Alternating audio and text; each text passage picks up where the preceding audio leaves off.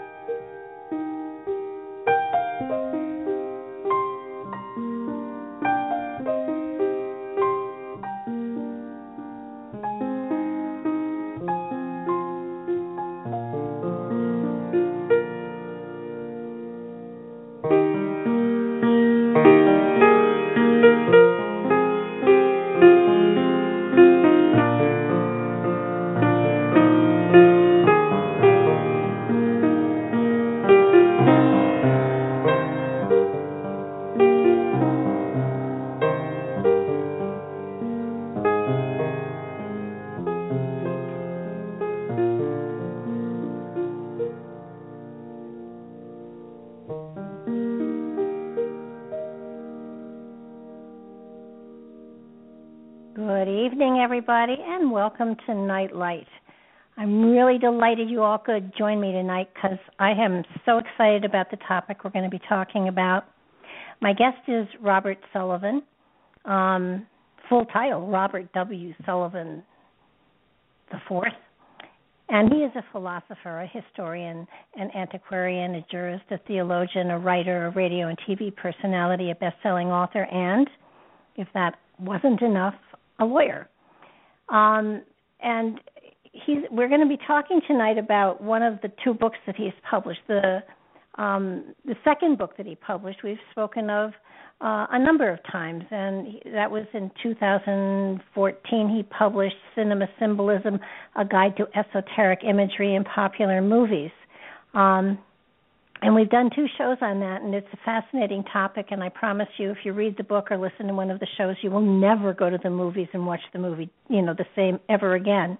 Um, gives you greater insight into where images are placed, and it gives you a greater understanding of the impact that images have on our subconsciousness. So it, it, that book in itself is a fascinating topic. Uh, he's currently writing book two of that same genre, and I am I am eagerly awaiting that book. Uh, the book we're talking about tonight, though, is the first book that he wrote, and he wrote it after 20 years of research. So you can imagine how detailed this book is. Actually, I told him I thought that it, it really easily could have been a PhD dissertation, and and I mean that. It's well researched, it's well documented, it's a fascinating, fascinating book, and it's called The Royal Ark of Enoch: The Impact of Masonic Ritual Philosophy and Symbolism. Now, that sounds ponderous. Um, and if you're anything like I was, my understanding of Freemasonry, which is what this book is about, um, is limited to the fact that my grandfather was a 32nd degree Mason. And I've known a number of people who have relatives that are Freemasons that that that know what Freemasons are, sort of. And um and of course, you know, with some of the shows on TV, you know, we see Masonic symbols and stuff in some strange and wonderful places uh through um Uncovering America and a couple of other of the shows there. Freemasonry comes up in lots of different fascinating places, and it is an incredibly, incredibly fascinating topic. Uh, I I have done quite a bit of research on it uh, prior to actually reading his book, so that I kind of understood just the formation of it and and what it entailed. And the more I researched, the more I found that Freemasonry is not just a bunch of guys that all meet together in a lodge and they go through rituals. It's it is a spiritual organization focused on self-awareness and serving um, humanity and the community and and you know the people around you. Uh, it's and, and I and I guess the reason that we don't really know more about Freemasonry is because it is yeah traditionally a, a, a secret fraternity but there are aspects of it that we all know very well, and the Shriners are one of them. They they do wonderful work with hospitals and the Oddfellows as well. So that there are parts of the organization that are out there, and the public is very well aware of. But you know, when you think of the Shriners, you think of the Shriner Parade and their little hats. You don't think about all the good work that they actually do, and it is a tremendous amount of phenomenal work that they do with children's hospitals. The uh, the topic tonight is, of course, the Ark of Enoch, which is a part of a ritual that that is involved in the higher echelons of Freemasonry, and I I, I think that uh, you're going to find it fascinating. You're going to want to learn more, and certainly his book is certainly a wonderful, wonderful source of, of information and insight. It's it's just amazing. I'm going to put his website into the um, I'm going to try to put his website into the chat room so you can check his website out. Uh, it's it's just a phenomenal book, and and I um, you know don't be don't be put off by the fact that it's so well researched. You just can't believe it. Just just read through it you and and then as I told him, I'm going to have to read through it a couple of extra times so that I can actually um, really pull all of the stuff that that has the spiritual connotations that I have been looking from for. Now, I, I want to tell you that that aside from Enoch, which of course we all are familiar with because of the Bible stuff, um, he goes into the the um, the building of Solomon's temple, which is what um, what what Freemasonry is is based on, and it's it's just it's an amazing journey to to see this organization evolve and grow and shift and change and and alter for the times. And and you know it it has come to where it is today. Still a mystery to most of us but yet an amazingly deep and profound and and and I guess you can call it a almost uh well, it's an antique, but it certainly has grown to the times in which we serve. So let me welcome Robert in here, and he can actually give you the intelligent explanation to what I've been befuddling through. Robert, welcome to the show again. Hey, Barbara, how you doing? Thanks for having me on uh, Nightlight. Uh, much appreciated. Great to be uh, back on. Third time's a charm. Yeah. well, the third time we're actually getting to the book that really probably would have been a, a better introduction to everything, but um I panicked because I didn't know enough about Freemasonry. so so we did the cinema stuff. But um now that I have, you know, sort sort of uh given myself a, a small education in Freemasonry and then a much larger one after reading the book, uh, I, I I think that most people don't understand. I mean, Freemasonry is one of those organizations that has been able to remain quietly in the background for three or four hundred years that we know of, and and probably even longer before that. And it's just it seems to me that that that in and of itself is phenomenal. Be- because yeah, usually yeah. usually these organizations, you know, somebody has to blab and and I mean, I I will admit that there are people out there that have, you know, talked about some of the some of the rituals and all of that stuff, but but the wonderful thing about it and and and the thing that I want to put out there and reemphasize all over the place um freemasonry is in my interpretation um a journey to self-awareness and being able to get closer and closer and closer to the to the link to our source of creation and to serve humanity and each other well. And it's it's profound in the, that I think one of the one of the coolest things about it that I that I found out was you don't go out and you don't have these you know you, you you're not looking for people to join. People have to find you and ask to become a member that that's absolutely right. Um, you are you are technically um, as a Mason, you're not supposed to solicit membership. Um, you know, the, the old the line that you'll see, and you'll see this on bumper stickers, and and you'll see it on, you know, maybe even on a uh, radio show or radio commercial, is um, to be one, ask one. Um, and the idea is that if you have a friend or someone you know or someone you work with who wears the Masonic ring, you know, with the square and compasses or a lapel pin or something like that, um, or tie bar, um, you know, you're, you're saying you're, you're interested uh, in becoming a Mason. This is how I did it. Um, you know, you're supposed to approach them and say, "Hey, I, you know, I, I recognize you're a Freemason. I would like to join." Um, that, that's ideally how it's supposed to work. That's how it happened in my case. Now, to be brutally honest, I mean, you know, you do have solicitation. I mean, you know, of course, people who are in the lodge they try to get you know their buddies to join or or or a relative uh, you know you know a nephew or something that that's genuinely probably not interested. Um this usually completely backfires. Um it's been my experience that at least in any rate again it's my experience um that when you try to talk someone into it it's probably a bad idea. Um usually these people usually and again it's it's just going from what I've seen usually the person will come up, go through the first degree, and you'll you'll never see them again. Um, but but you know you know, and, and that's the whole idea is it should be, you know that that's why they try not to solicit or you know at least advertise that they don't is they want people who are general you know genuinely interested in joining. Um, and that's how it happened for me. Um, back in the mid '90s, um, my mother and father knew a person who's no longer alive who was in a Masonic temple in Maryland. Um, it's the lodge I eventually wound up joining and I, I, I was my parents were are antique dealers, and he was an antique dealer as well. And I went out to dinner with them, with with the three of them, and uh, I, I saw he had the Masonic ring on with the square and compasses, and, and this was right before I went to law school, and right after I had graduated Gettysburg. And I just said, "Hey, I see you're a Freemason. Um, you know, I'm, I'm you know kind of not really doing anything right now. Um, I'm you know fresh out of college. You know, and again, this was before law school. I'd like to join join the lodge." And uh, he put the ball in motion and uh, you know started the process. And I filled out the petition, sent the petition in with the fee, and uh, took me about a year to go through the rituals and the catechism.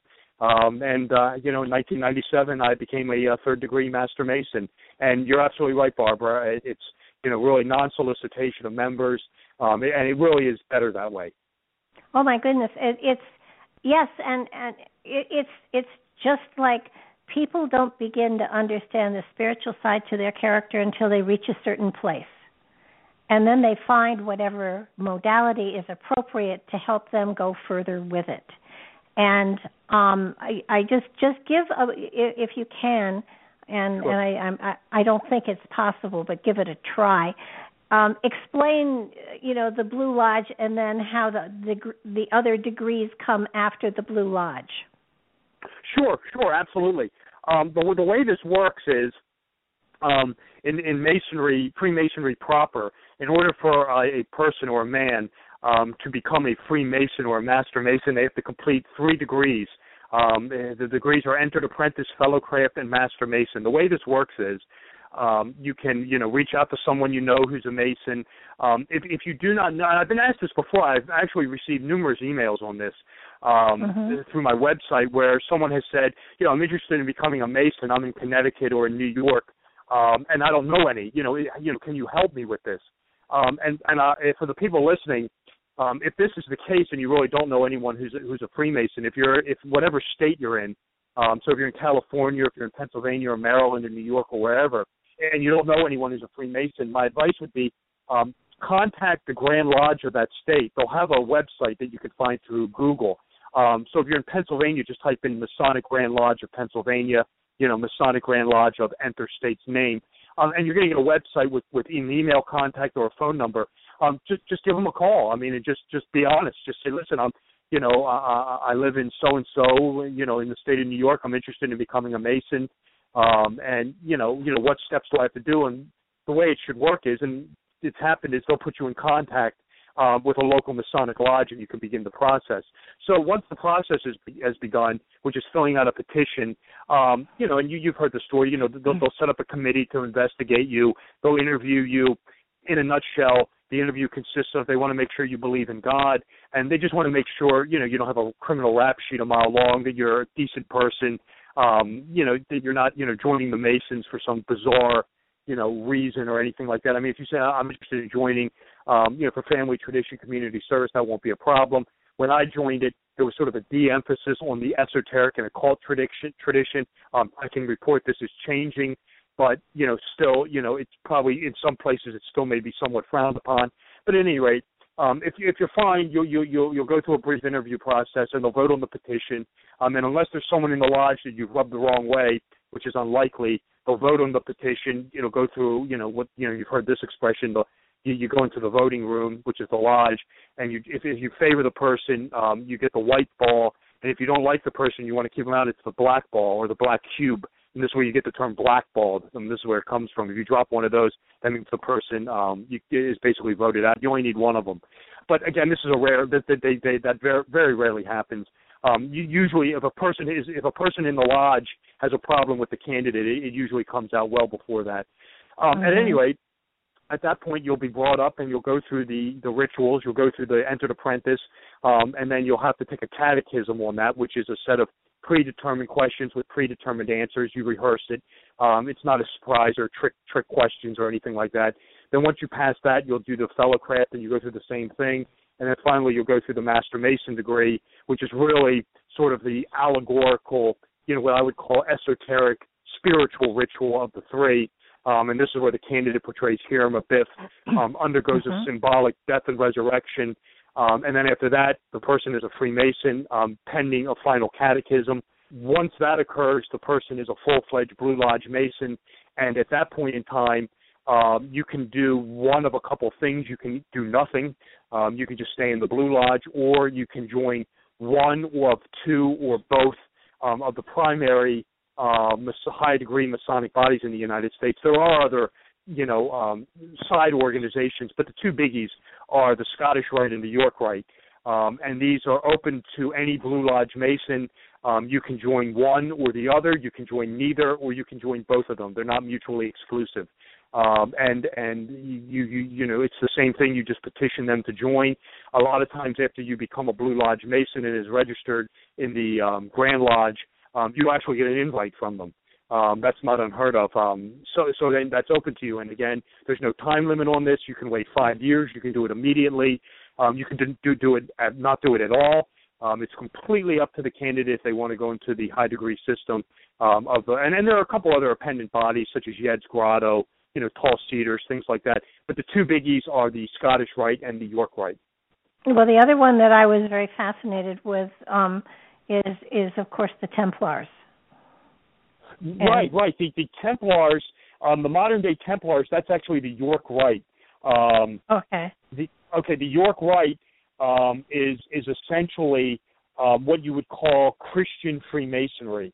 Um, it's, it's, it parallels the Scottish Rite in many ways, but it, it has one thing that no other Masonic um, body has, and that is a religious requirement, um, a specific religious requirement. Um, Mhm. Blue Lodge Freemasonry, in order to join it, you have to believe in a supreme being, God. Um, in, in the Masonic Lodge, this is what's called the Grand Geometrician or the Great Architect of the Universe. Um, you can be a Christian and join, you can be a Buddhist and join, you can be Jewish, Muslim, Hindu, you know, as, you know, a deist. As long as you believe in a God creator figure, it's not a problem. If you're an atheist, you can't join, and if you're an agnostic, you're not supposed to join. Once you get done the Blue Lodge, the Scottish Rite has no such religious requirement. The York Rite has no such religious requirement up until you get to the Knights Templar, which is the final body of the York Rite. Um, the York Rite, um, you know, has the cryptic rites um, and has the, you know, you know the, uh, the the Holy Royal Arch. There's some bridge degrees in between the Holy Royal Mhm. Arch. The, the Holy Royal Arch also turns up in the Scottish Rite, but you have things like the Red Cross of Babylon. But in a nutshell, the end of the York Rite is the Knights Templar. In order to join them, in order to join the York Rites, you know, the York Rite Knights Templar, you have to be Christian. You have to uh, pledge allegiance to Jesus Christ. So if you're Jewish or Muslim or Hindu, um, the York Rite probably won't appeal to you as much as the Scottish Rite would, just because it has no such religious requirement. There are instances, Barbara, and it's more an exception to the rule, and it, it does happen, but again, it's it's somewhat of a rarity. And I've never, I, I've only talked to people who've done it out of state in Maryland, where I am, where I am. Um, it, it, I've never met anyone who has done this. I know some people who are who are Jewish or, or Muslim um, who have joined the York Rite and have just stopped at the Knights Templar um, and have just not joined the Knights Templar commanderies or encampments. They just stop. They just say, "I'm not a Christian, so I'm not going. I'm not going to finish the rite." Most most Masons kind of consider that kind of sacrilegious. Um, you know, if you're going to join a high degree body, you want to finish it. Um, but but I, I have heard instances that if you know people who have joined the York Rite um, and have just not gone on to the Knights Templar, most Masons when they join a high degree body um, want to complete it or go as far as they can with it. So the York Rite uh, uh, Freemasonry and the Templars, which is the end all be all um, body of that, um, is really what you would call somewhat you know Christian Freemasonry. Um, whereas Mhm. in the Scottish Rite, there's no such um, religious requirement. Right. And and it, what I found fascinating was that you can you can achieve up to a 32nd degree, but the 33rd degree ha- is conferred upon you, depending on how you have um, lived your philosophy and and helped your fellow man. That's right. The um, in the Scottish Rite, the Scottish Rite system is degrees four through thirty-two. Um, the farthest you can go on your own is the thirty-second. That's where I'm at. The thirty-third degree is honorary. Um, you cannot solicit it. It has to be bestowed upon you. Um, there are various factors that can go into how that decision is made, um, but it is completely up to the Supreme Council. Um, you know, in the valley, the local valley, who gets the thirty-third um, you really have no say in it. You can't petition it or anything like that. Mhm. Well, what what what hooked me in all of this, if you will, is Sure. that is that um, I I'm fascinated by by the different um, by the different degrees that you can get, and each degree, I would assume, um, has has some sort of a catechism or whatever, and and you go through ritual and and and answering questions. And but in the study of it you're also developing a greater understanding of yourself on a deeper level than it, it's subtly done. It's not you know i don't think that any, any of you would say oh this is a spiritual journey just but but that's exactly what it is and it, it gives you a greater understanding of not only yourself but the world you live in and how you impact other people and how you serve your community. And i think it's it, it it's beautiful. It's absolutely beautiful. Um now the book the royal ark of enoch has to do with um one of the degrees. And what do, what is it? The 13th degree? Is it? I can't remember Right, right. The, the the thesis, the main thesis of the book, um, eh, the Royal Arch. It, it's actually it's the Royal Arch um, of Enoch. uh-huh. Um, oh arch it, it, gotcha yeah, that's okay. Um, it's it's it's part of the high degree system. Um, it, and, and what it is is it's the 13th degree. It, it, the, the, the high degrees um, come, but you, you have the Blue Lodge, you know, officially coming on the scene in England in 1717. The high degrees come later. Um, in, the original high degree system, um, which was 25 degrees, it was the 13th degree. It is still the 13th degree in the Scottish Rite. In the York Rite, it is the seventh degree. Um, and, it's the seventh in the York Rite. It's the 13th in the Scottish Rite. And it really is, uh, for all intents and purposes, it's really the highest degree of Freemasonry. Um, it's it's not numerically the highest degree, um, but but as far as spiritually and and symbolically, it's really the end of the Masonic um, journey. Um, a lot of the rituals um, and degrees that come after the the Royal Arch, both in the York Rite and in the Scottish Rite, actually take place prior to the events of the Royal Arch ritual. Um, and of course, you know, you know, it, it should be thought of you know, you you know, technically, numerically, you know, you get into the Scottish Rite, the the third the, the thirty second would be the highest numerical degree. You know, of course, the thirty third being honorary, which we just got into. But really, for for an esoteric end of the journey, uh, you know, within Freemasonry, the thirteenth degree in the Scottish Rite is really where the story ends, and then you kind of go back in time.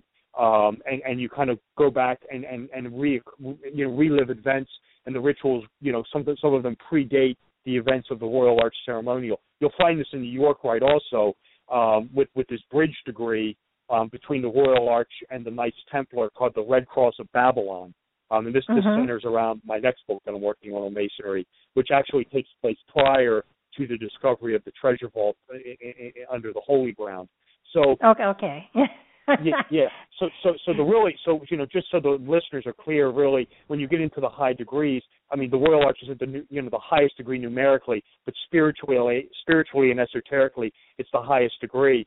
The, the, the thesis of the book, and I'll just wrap up on this, and you can ask me something else, was that when this ritual was being developed in in Paris, France, in the 1740s, 1750s, the ritual is incorporating elements um, of the lost Book of Enoch um, which which you know you you have Enoch um, you know being briefly mentioned in Genesis.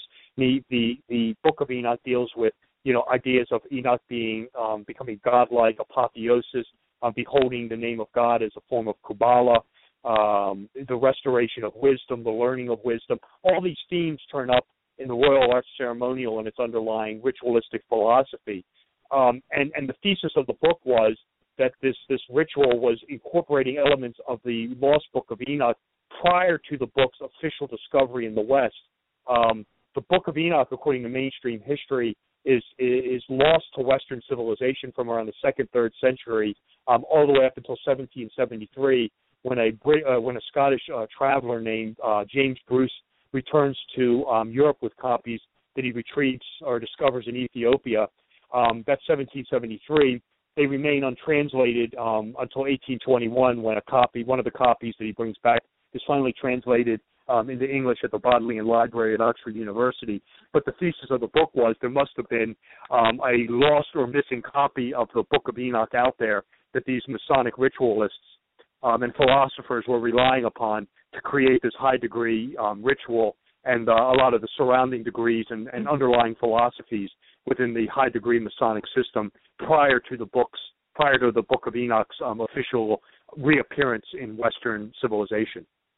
Yeah, and and I think where I want to take people is in understanding that that Freemasonry is is based upon um, the story of Hiram Hiram Hiram. How do you pronounce Hiram? I've always said Hiram Abiff. So is that the wrong pronunciation? No, that that's right. That's the Blue Lodge. Um, right. The right the Blue Lodge it, it, varies um, a little bit in the high degrees.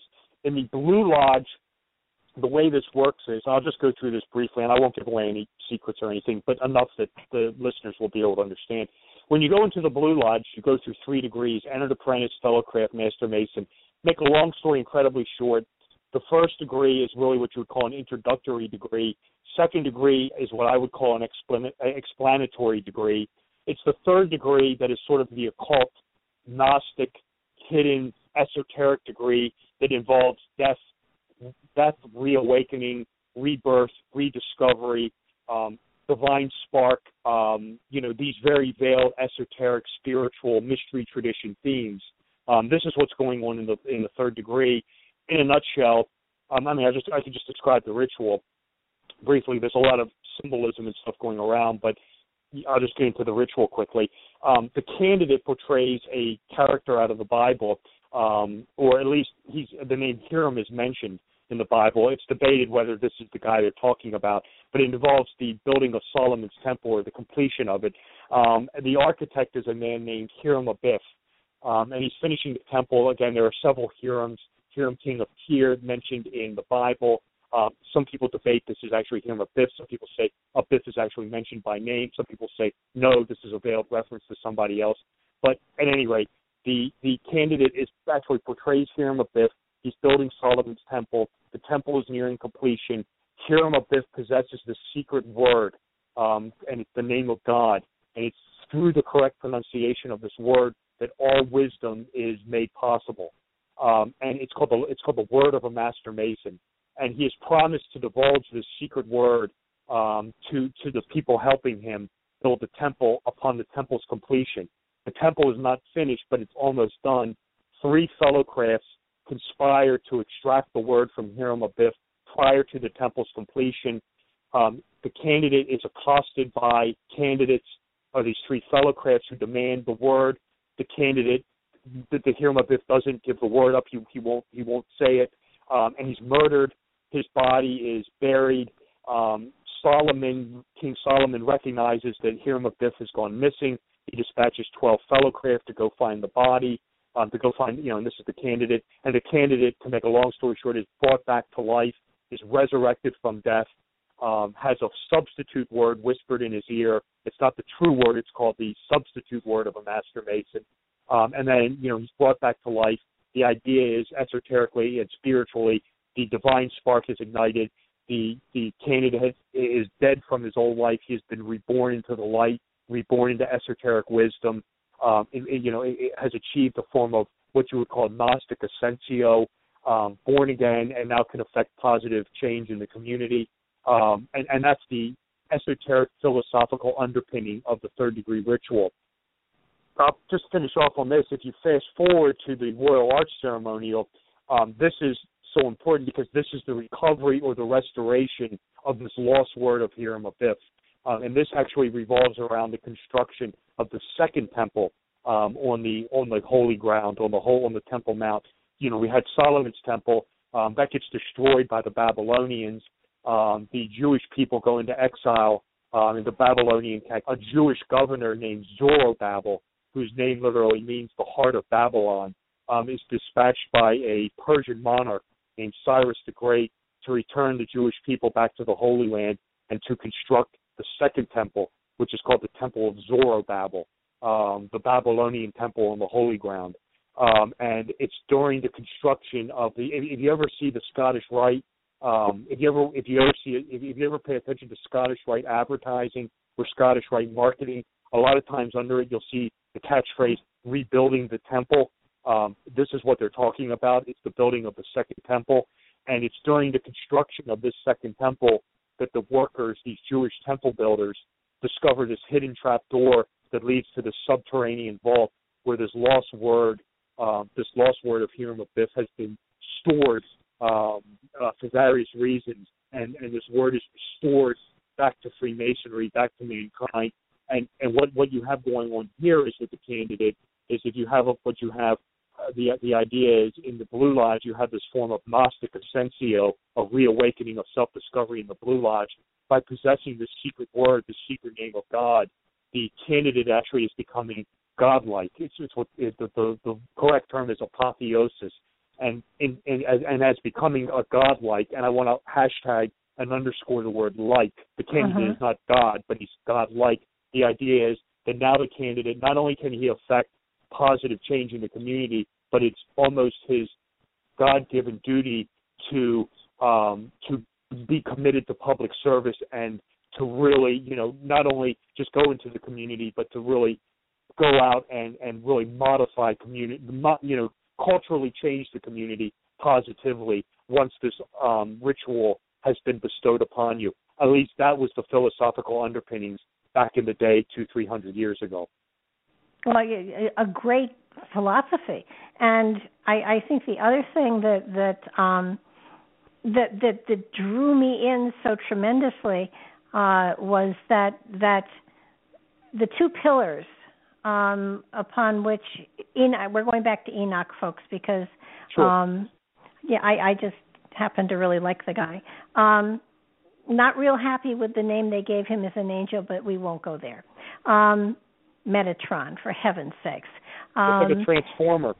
It, exactly. I mean, but but but anyhow, um, he was in the line of Methuselah and Noah, and he knew that that you know he was uh, for for those of you not familiar with Enoch, he was taken up by God, and he was educated in all the wisdoms and all of the um, the mathematics and just just in everything that was wise and wonderful, and he brought that wisdom and knowledge down to the earth plane, and um, knew that a flood was knew knew that the earth was going to be destroyed, so um, they they um, they built they built two pillars, and upon one of them they put all of the mathematical wisdom and knowledge that he had gathered, and on the other one all of the esoteric knowledge that he had gathered, knowing that that that they would survive whatever Holocaust came, and they did. And when they were rediscovered, it was Pythagoras that translated the mathematical one, and it was my old friend Thoth, Hermes, Mercury, that that translated all of the esoteric knowledge that was that was given. So, in all of the the Masonic protocols and history and story, you're interweaving some some amazing spiritual characters and symbols that that for many people out there um you know you know their ears are perking up here and their eyebrows are going up and it's like holy mackerel i didn't realize that that that was incorporated into some of the um some of the philosophies and some of the uh teachings that go on in in the freemasonry. And it y- yes tahuti. Uh um no that that's so, absolutely right. Yeah and and no, just, you're you're you're on a roll. Um, you are absolutely right. Um, the the idea is that Enoch comes down with the wisdom. Catch you, you're absolutely right. I couldn't have said it better myself.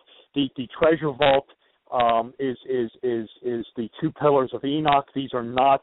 If you're a Freemason and you're listening, these are not Jachin and Boaz. Those are the pillars of the Blue Lodge. The pillars of Enoch are not them. This is a source of never-ending confusion within Masonry. The pillars of Enoch are not Jachin and Boaz um, and you have the subterranean vault, um, the the pillars, and the treasure of Freemasonry. Um, and, and the, the the way the pillars are restored is Enoch um, inscribes the name of God um, as an emanation of Hebrew Kabbalah um, on this delta, um, and he conceals it between the two pillars um, in the subterranean vault. This is under nine archways or arches, um, and hence the name of the ritual, the Royal Arch of Enoch. Um, mm-hmm. And you're absolutely right. According to Masonic lore, the wine is breached. The, the, the, vault is breached by um, by this character Thoth, you know Hermes Trismegistus, um, and and he restores the liberal arts, the esoteric, you know, wisdom back to reading and writing, which becomes the seven liberal arts. And Pythagoras has his eureka moment, you know, right? I have found it, um, meaning mm-hmm. the word of God, um, and restores the mathematical pillar back to um, back to mankind. I mean, if you want to see this arcana um, in in in um, you know in play. Um, the the symbol of a Masonic um, worshipful master is the 47th proposition of Euclid. That's also known as the Pythagorean theorem. That's a squared plus b squared always equals c. So one mm-hmm. side is the sun god Osiris, the other side is his virgin consort Isis, and the hypotenuse is the perfected child Horus. Um, you know, you have this being formed in the Federal District of Washington D.C um, architecturally between the White House, the Washington Monument, and the Capitol. Um, and of course, the hypotenuse would be Pennsylvania Avenue. Pennsylvania is the keystone state. Without an arch, you can't have. Without a keystone, you can't have an archway. There's a reason why Pennsylvania is called the Keystone State. The Hermes, Trismegistus, Hermes or Mercury. If you've got a symbolic eye for this, um, and this especially occurs around college campuses. You will repeatedly see um, Hermes or Mercury um, hanging around colleges and universities. Um, you'll find this at Christ Church in Oxford, um, where where in the Tom Quad, um, you know, it's, it's the Christ Church, it's the Archdiocese um, of Oxford, um, probably one of the uh, most well known of the Oxford's colleges. In the Great Quad, you won't have any Christian symbols. You have the fountain with Hermes Trismegistus on it, symbolizing the restoration of you know antediluvian wisdom, higher learning. Mm-hmm. Um, my alma mater, Gettysburg College, the old sigil was Hermes Trismegistus, um, again symbolizing higher wisdom. Um, I mean, I think you know you you have you go to um, I mean you'll find this um, you know in, in lots of colleges at New York University. Their library sits across from Washington Square with the archway, the marble archway in it. Again, oh, this is another Royal Arch emblem or symbol. Um, and again, you always seem to find this around inst- learning institutions, uh, and this also ties into the um, goddess Minerva. Um, she is sort of the female equivalent of these characters, um, and you'll find her all over the place um, in college, universities, and fraternities. Uh, you'll find her on the seal of the first college uh, established that offered degrees in civil engineering, a la Freemasonry, Union College, the Masonic logo under her. We are all brothers under the laws of Minerva. I'll go into this ten times more detail, but I mean, you know, you, you're absolutely right, Barbara. You couldn't have said it better. Um, you know, and, and what you, you're right is, and this is what was really part of my journey was, you know, when you understand this stuff, and you know, it's like connecting dots. When you understand this material, you'll you'll really see it. You know, you'll really begin to see it and why this is there and why this is here, and it won't be a mystery anymore. Um, you know, you'll understand it. I mean, and this is one of the great motivations for me for writing the uh, the Royal Arch book. Yeah, no, it's it's um I, I have found it tremendously fascinating. I, I have I have a, a, a ridiculous question that's been really, really bugging me. In in a lot of the material, it, it talks about the Ark of the Covenant and and how big it was, uh, two and a half feet by three feet by two feet or whatever. It, it's it's really close to that, right? Well, what, what you're dealing with now is when you get into the Ark of the Covenant, and this is really, um, you know, this is where you you get into the realm of um, whether we are talking, you know, symbolic ritual or if this ritual is trying to convey some sort of real lost history.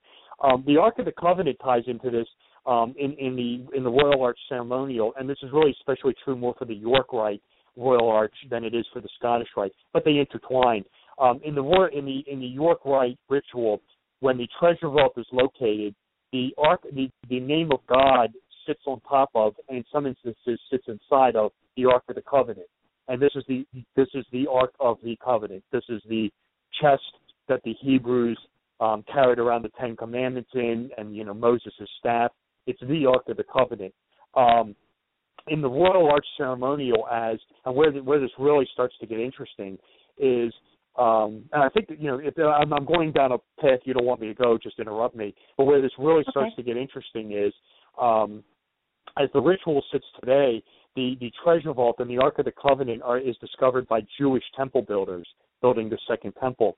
Um, as the ritual was originally cultivated, um, and this was something called the Scotch Master's degree. This is one of the very early workings of the um, of the Royal Arch ritual, and this is likely the reason why um, the Scottish Rite bears the name the Scottish Rite. Um, if your listeners aren't aware, the Scottish Rite is actually French in origin, um, but it pays homage to these very early. Um, the name Scottish Rite pays homage um, to this to what I'm about to say, and as well as these very early Masonic lodges coming up in Scotland, namely the Kilwinning Lodge, um, of which the poet Bobby Burns was a member. But at any rate, um, in one of these very early workings of the Royal Arch ritual called the Scotch Master's Degree, the the treasure vault um, is not discovered by Jewish temple builders. It's discovered by Scottish Knights Templar, um, and and it's this treasure vault on the um, holy ground discovered by the Scottish Knights Templars. Well, you have to begin to ask yourself. I mean, you know, and I mean, at least I did. Um, when you when you start understanding this ritual and its symbolic importance, and and how it's being cultivated, and who's who's creating this ritual, and why it's being created, and you get into these whole medieval Knights Templar themes, you begin to ask yourself, is this ritual actually trying to convey? I mean, you know, are we are we going? You know, some people will tell you, oh, this ritual, these rituals are made up. This is just fantasy. This is just made up rituals. But I don't think that's the case anymore. Um, I, I, you know, I believe you know, I'm, I'm becoming more and more convinced of this that these rituals, and especially this royal arch, is trying to convey some sort of lost yet legitimate history. Um, and you know, you begin to ask yourself, is this ritual trying to tell you, you know, about the Knights Templar discovering the treasure vault, you know, on the holy ground? Did they discover the Ark of the Covenant? Was it esoteric wisdom? Is this the real Templar treasure? Um, and is this ritual, this royal arch ceremonial, is this some sort of real history that's being conveyed in a, a Masonic ritual ceremony, but it's actually trying to convey lost history? I think that's the case. I really do genuinely believe that's the case, just because of the symbolic importance of it. I can't prove it 100%, but when you get into these ideas of, um, you know, you know, subterranean treasure vaults, um, Knights Templar treasure, Oak Island, um, you know, really, you really begin to, you know, this, you know, you know, come to become cognizant that this ritual is much more than pomp and ceremony, um, pomp and oh, circumstance. Yeah. You know, you no, know, there's I, something I, I, really spiritually going on here. Oh, no, I totally agree with you, and I and I do believe that one of the things that that most of us have difficulty grappling with is that we have all that ancient wisdom inside of ourselves, and it's digging deep into ourselves when we where we actually find this kind of wisdom, understanding, and knowledge when we when we set the ego aside and we allow the spirit to soar. And um, I totally agree with that, and I think um, I was just on another radio show, and, and I was somewhat asked somewhat of a similar question. And I think, for me personally, and I can't speak for other Masons, um, that's very important. This is just me speaking from my own personal. Um, I believe the Masonic rituals and the teachings, for me, um, have somewhat, you know, I don't want to sound too hokey or science fiction here, but I think it really has for me personally sort of expanded my consciousness to a great to you know I don't think I've become you know like I'm using more of my brain or anything like that but I think that it's taught me to see the world and see things symbolically and on multi levels and think I mean see you know you know you've asked me before um you know just kind of ties in you know when you get into this symbolic interpretation with the Masonic symbols and the rituals and the allegory and the astrology and the solar allegories. You know, we were talking about this earlier today about the scriptures yeah. being allegorical. Um, you know, and I think I think in that aspect it really has expanded my consciousness to to a certain extent. And I, I think it's this also um, and this study and this research. You know, and you've asked me this on other shows when we've done the movie shows. I mean, it definitely I mean, you know, when I watch these movies and I start seeing these esoteric themes, I am much more able to pick up on these because of this 20 years of research and going through these rituals that I would never have seen, um, you know, you know, prior to this. I mean, I was watching today. Um, you know, I'm writing this. You, you mentioned it at the top of the hour. I'm, I'm working on the second movie book. I mean, I was watching um, the the Stargate movie um, with James Spader and Kurt Russell, and uh, mm-hmm. this is something I'm mentioning in the second book. I mean, I, I had no idea um, you know, I, I hadn't seen this movie in years. I mean, it, you know, this was probably back in the mid '90s. I saw this thing, um, but I mean, I was just able to pick up on so many themes regarding, you know, you know, e- Egyptian themes of death and resurrection, and this, this, a lot of this movie ties into the Masonic um, novella written by Rudyard Kipling called The Man Who Would Be King, um, which was also made into a movie starring Sean Connery and Michael Caine. Um, Stargate mm-hmm. actually incorporates so much of that, and, and I guess the point I'm trying to make is just, and I'll round off on this, is you know that it's definitely I think you know made me much more consciously aware and spiritually conscious if, if there's such a thing and symbolically conscious. Um and and yeah. you know without going I mean I can definitely say this without a question of a doubt without going through these Masonic rituals those two books would not exist. I mean I I can tell you that and your listeners without question. I mean if I did not become a Freemason and gone through those Masonic rituals and understood the spiritual and symbolic teachings of them those two books, both the cinema book and the Royal Arch book, would not exist um, as I sit here talking to you on the phone today. Oh, I, I totally believe it. And what I find fascinating is that that through the Masonic material that you have in your book, it it's really clear that that that Christianity came from the Egyptians. Oh, absolutely. I mean, this was something that you know, I, I kind of um, really wanted to put into the book. Um, and I, I, you know, because I mean, so much of it ties into the Masonic ritual. Um, this uh-huh. sort of whole, re- this whole retelling almost um, you know, the third degree of the death and resurrection of the twelve, you know, the twelve apostles, the twelve of fellowcraft, you know. But again, this, you know, it's an it's a paralleling of the Christian or the Judaic Christian.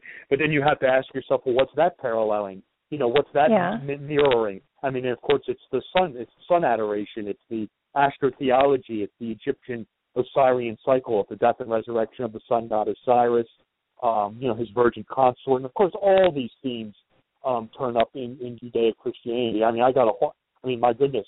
I mean, I had the the in the Royal Arch book, the the the pagan solar astrological symbolisms in Christianity and Judaism was so overwhelming. I think that chapter, chapter three, I think it's a hundred pages. Um, I mean, it could have been a book probably on its own. But I mean, oh yeah, totally agree you know, with I mean, you. Yeah, I mean, you know what I'm talking about. I mean, you have the death and resurrection of the Sun Man. Um, you know, the twelve apostles are you know the 12 houses of the zodiac. Uh, these are the 12 fellowcraft in the ritual. These are the 12 tribes of Jew, uh, Israel. I mean, you have the whole thing with the precession of the equinoxes, with Judaism being you know the sun in Aries, the rams, and Moses growing the ram's horns. Christianity is the sun in the house of Pisces, the fish, and of course, fish and water symbolism surround Jesus. I mean, he washes the feet and likes to have his feet washed. Pisces rules the feet. Um, and in, you know, going back in time, you have you know Judaism. Aries is a fire sign. I mean, you will find numerous um, fire fire symbology with the Exodus um, and, and things of that nature. The burning bush, um, you know, fire symbolism. So yeah, I mean, you know, you know, and this was what was so important to me was tying these astrological solar themes coming from you know people say oh well it's Juda it's Judaism Christianity yeah, that's true. I don't disagree. But then you have to even go further and say, okay, what what's Judaism and Christianity, you know, and even Islam to an extent, you know, echoing. You know, it's it's the Egyptian, it's the sun, um, it's the astrology, it's the astrotheology, um, you know, oh, it's yeah. Mithraism, um, you know, it's the Eleusinian mysteries, um, you know, you And- you know, yeah. it's these ancient mysteries that turn up over and over again. Go ahead, sorry. Yeah, no, no, and and and I, I no, you you know your material, and it's great, and that's yeah, that's why I'm saying to you know most of the people here sitting are probably more spiritually oriented than Masonically, but what I what I'm hoping I can do is to convince them to read your book because the synchronicity between um the Egyptian and the Christian and and and the Hindu and the Buddhist and I mean all of them they they Oh, yes. mirror one another over and over and over and over again. And so there's a message that we're being given over and over and over and over again. And the more we discover of that synchronicity the more deeper we get into our own understanding of our place in the universe. And and it's really it's really so phenomenal to make all of those connections. And you know i i would sit here reading the book and it would be holy shit did you i, talked to the cats. It was holy shit did you see that? Did you see that connection he just drew? Is that not amazing? The cats were not impressed but i was. Um and it just it it just it blows your mind. Um explain to them I'll say briefly, but I don't know that you can do that. The, the domes. The domes are, are symbolic of the journey of the sun, and that's oh, that's why they are absolutely over. right. Um, the the I mean that's right. Just just to backpedal, just just real quick. Um, the the you know I mean you know the, one of the things with the book was you know I get into the astrology, Kabbalah, um, mythology, comparative religion, Egyptian, um, Babylonian, um, you know, these astrological symbols that come out of these ancient mystery schools and how they're being carried on in Freemasonry. Um, and I, you know, I, I, I'm glad you picked up on this um, and, and appreciated it. So, I mean, I guess the point I'm trying to make is if you're interested in this material, I mean, Freemasonry is definitely the vessel or the preserver of these mysteries. And I mean, and one of the purposes of writing this book was to, to form these nexuses and these connections back in time, going way back to these ancient mystery schools um, and these self improvement schools.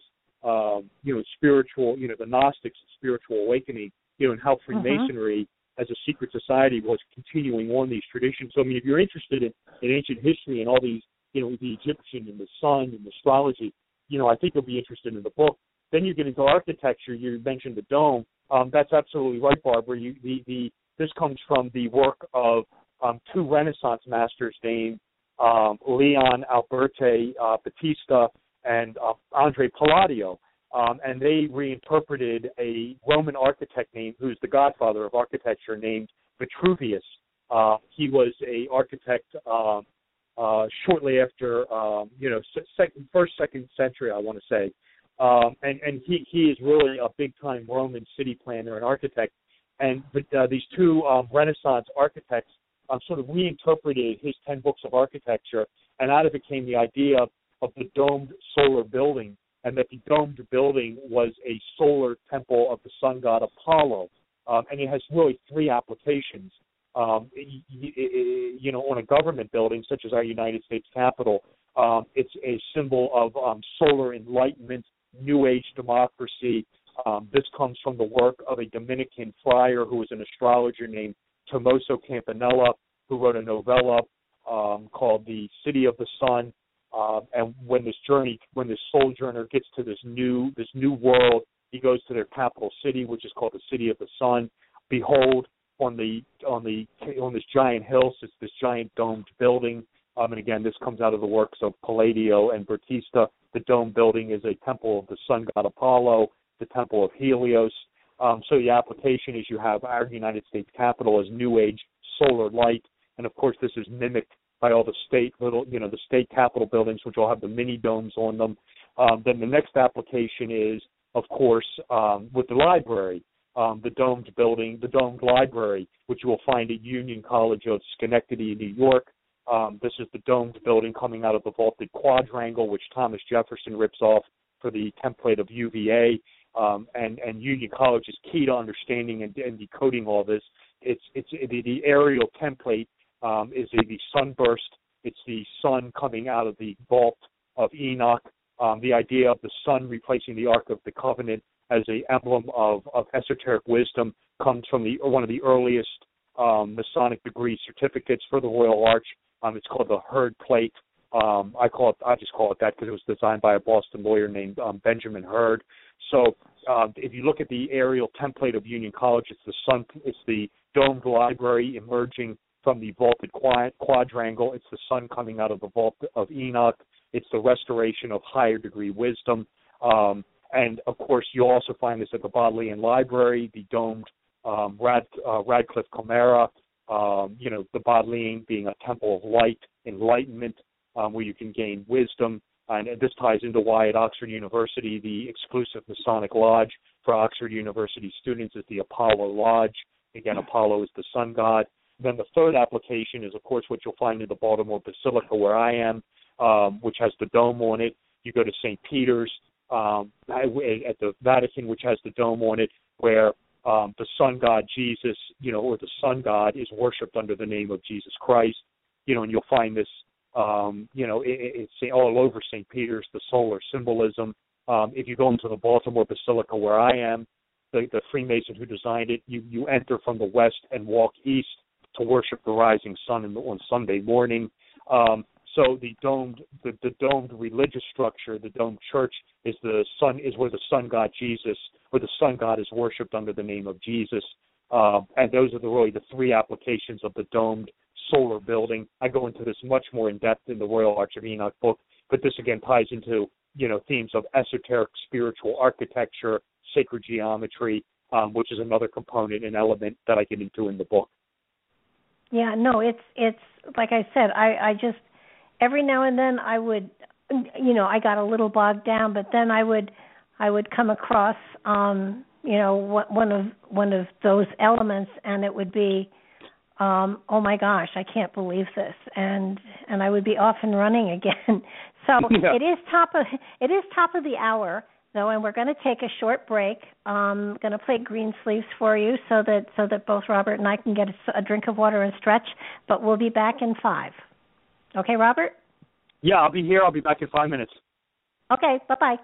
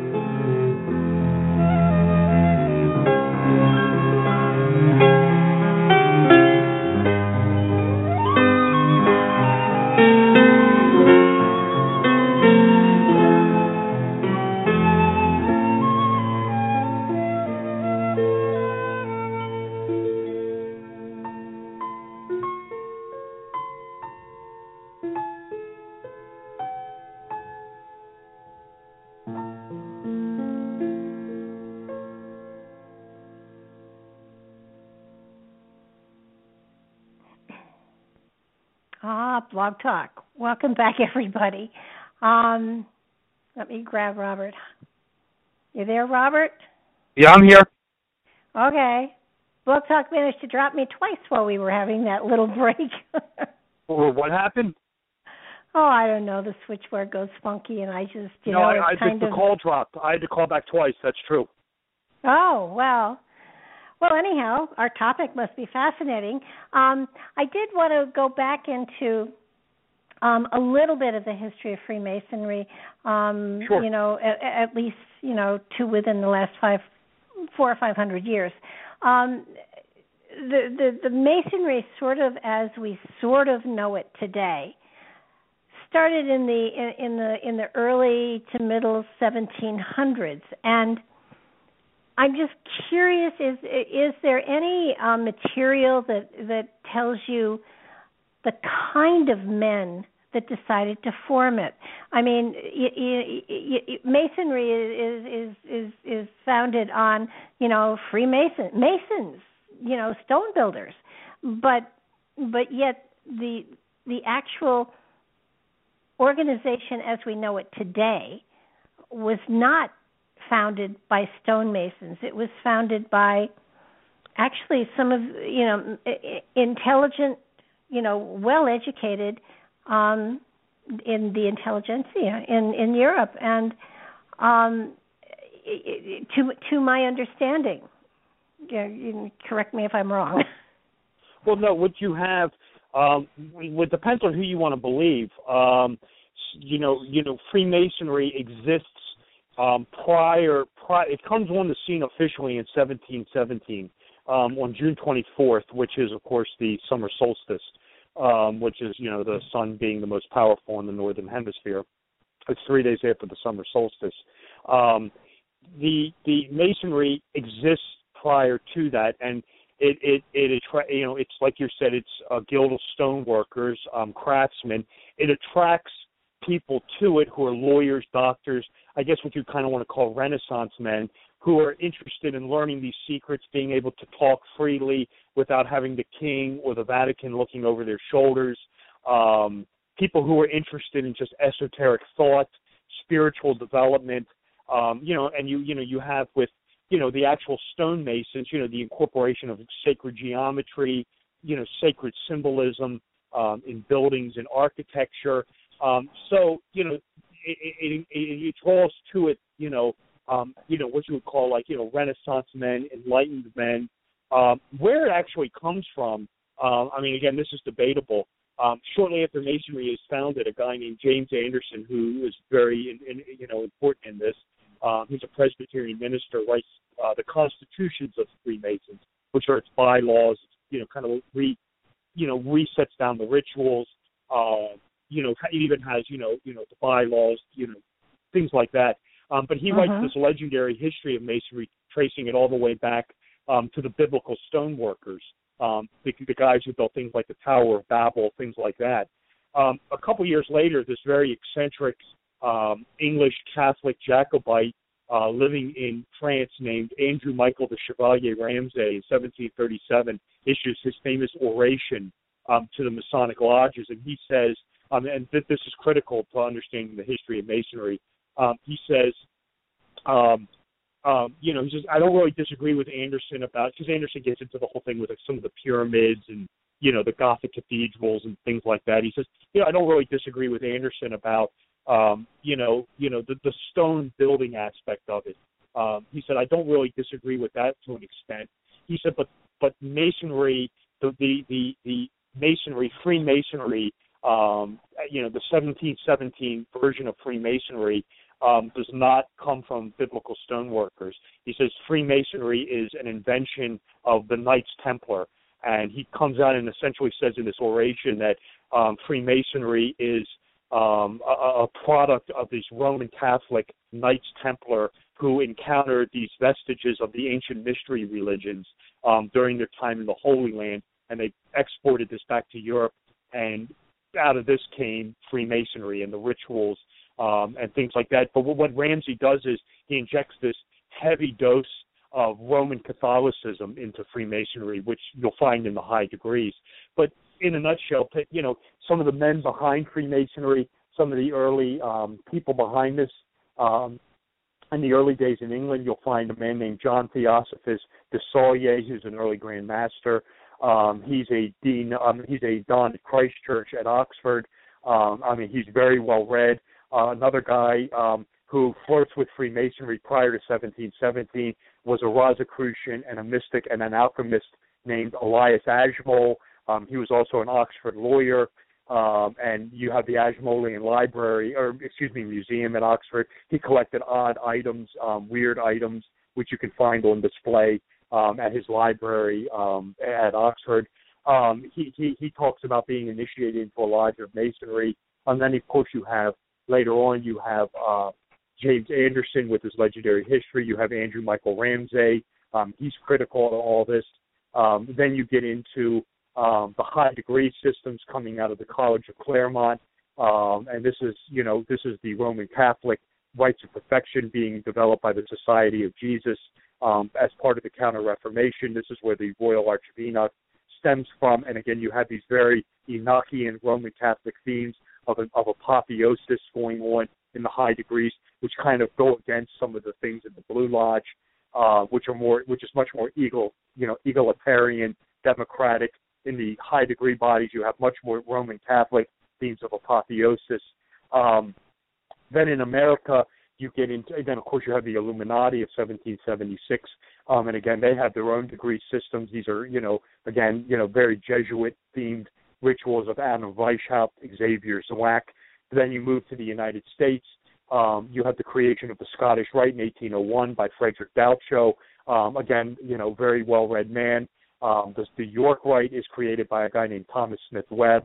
Again, an entrepreneur, Renaissance man. He's um, critical in the creation of the York Rite and the Knights Templar in, in the United States. And then you fast forward with the Scottish Rite, one of the later um, sort of tweakers of the uh, the Scottish Rite rituals uh, is everyone's favorite conspiracy uh, whipping boy Albert Pike, uh, the Confederate general, the Copperhead. Uh, he becomes sovereign grand commander of the Scottish Rite in 1859, position he holds to his death uh, into 1891. Most notably uh, known for uh, plagiarizing, plagiarizing the works of a French mystic named Eliphas Levi, um, who, who wrote a book called uh, High Degree Magic, The Rites of High Degree Magic. This becomes the raw material, which becomes the um, Morals and Dogma of the Scottish Rite of Freemasonry, published by Albert Pike in 1871. Um, and and I mean, you know, so you have, I mean, again, you know, I'm just naming some of the ritual guys. I mean, you have um, in the United States, DeWitt Clinton, former governor of New York. He is critical to all this um, in, in understanding the um, the proliferation of the high degree system in the United States and how the high degrees were used um, to formulate state policy across state lines. Um, this gets Masonry into trouble in the mid 1820s when when you had this very big Masonic backlash going on, stemming from something called the William Morgan affair. But um, you know, Masonry existed prior to 1717. This is irrefutable, um, but it comes on the scene in 1817. Uh, excuse me, 1717 officially, um, and it's it's really being developed and it attracts just a lot of men of letters and Renaissance men to it. Um, and you know, throughout history, you know, you you always find. I mean, you know, we we could go through a laundry list uh, uh, of famous people and even some notorious people who who have been uh, Freemasons over time. Well, yeah, you got Benjamin Franklin, and, and another name that everybody who's listening will recognize is Manly P. Hall. Um, oh, sure. So, so yeah, that, absolutely. So that, I mean, you have. I mean, you go back in time, and you want, you know, you get into some of the later, you know, you, you get into the earlier figures. I mean, you get George Washington, DeWitt Clinton, Benjamin Franklin, um, Adam Weishaupt, the founder of the Illuminati, who was also a Jesuit. Um, mm-hmm. uh, uh, Mozart, the composer, was a Freemason. Um, numerous founders, uh, you know, the signers of the Declaration of Independence and the Constitution, um, were Masons. You move forward to the 20th century Manly P. Hall, um, the great Canadian mystic, was a Freemason. Um, Aleister Crowley was a Freemason, um, a little more controversial figure there. Um, he was a Freemason. yes. um, you know, you get into the presidents of the 20th century, Franklin, you know, FDR, uh, Gerald Ford, Harry Truman, uh, the founder of the FBI, J. Edgar Hoover was a Freemason. Um, so yeah, I mean, you know, you you can really get into a you know, a historical all star team um, when it Oh, comes gosh, to uh, famous famous Freemasons. And you know, one of the one of the major um complaints is that that that especially with the Illuminati um was that they were trying to form a new world order and I I don't think that that most people understand that the United States is the new world order. Oh, absolutely. Yeah, I mean, I mean, if and- you're going to, yeah, go ahead. I'm sorry.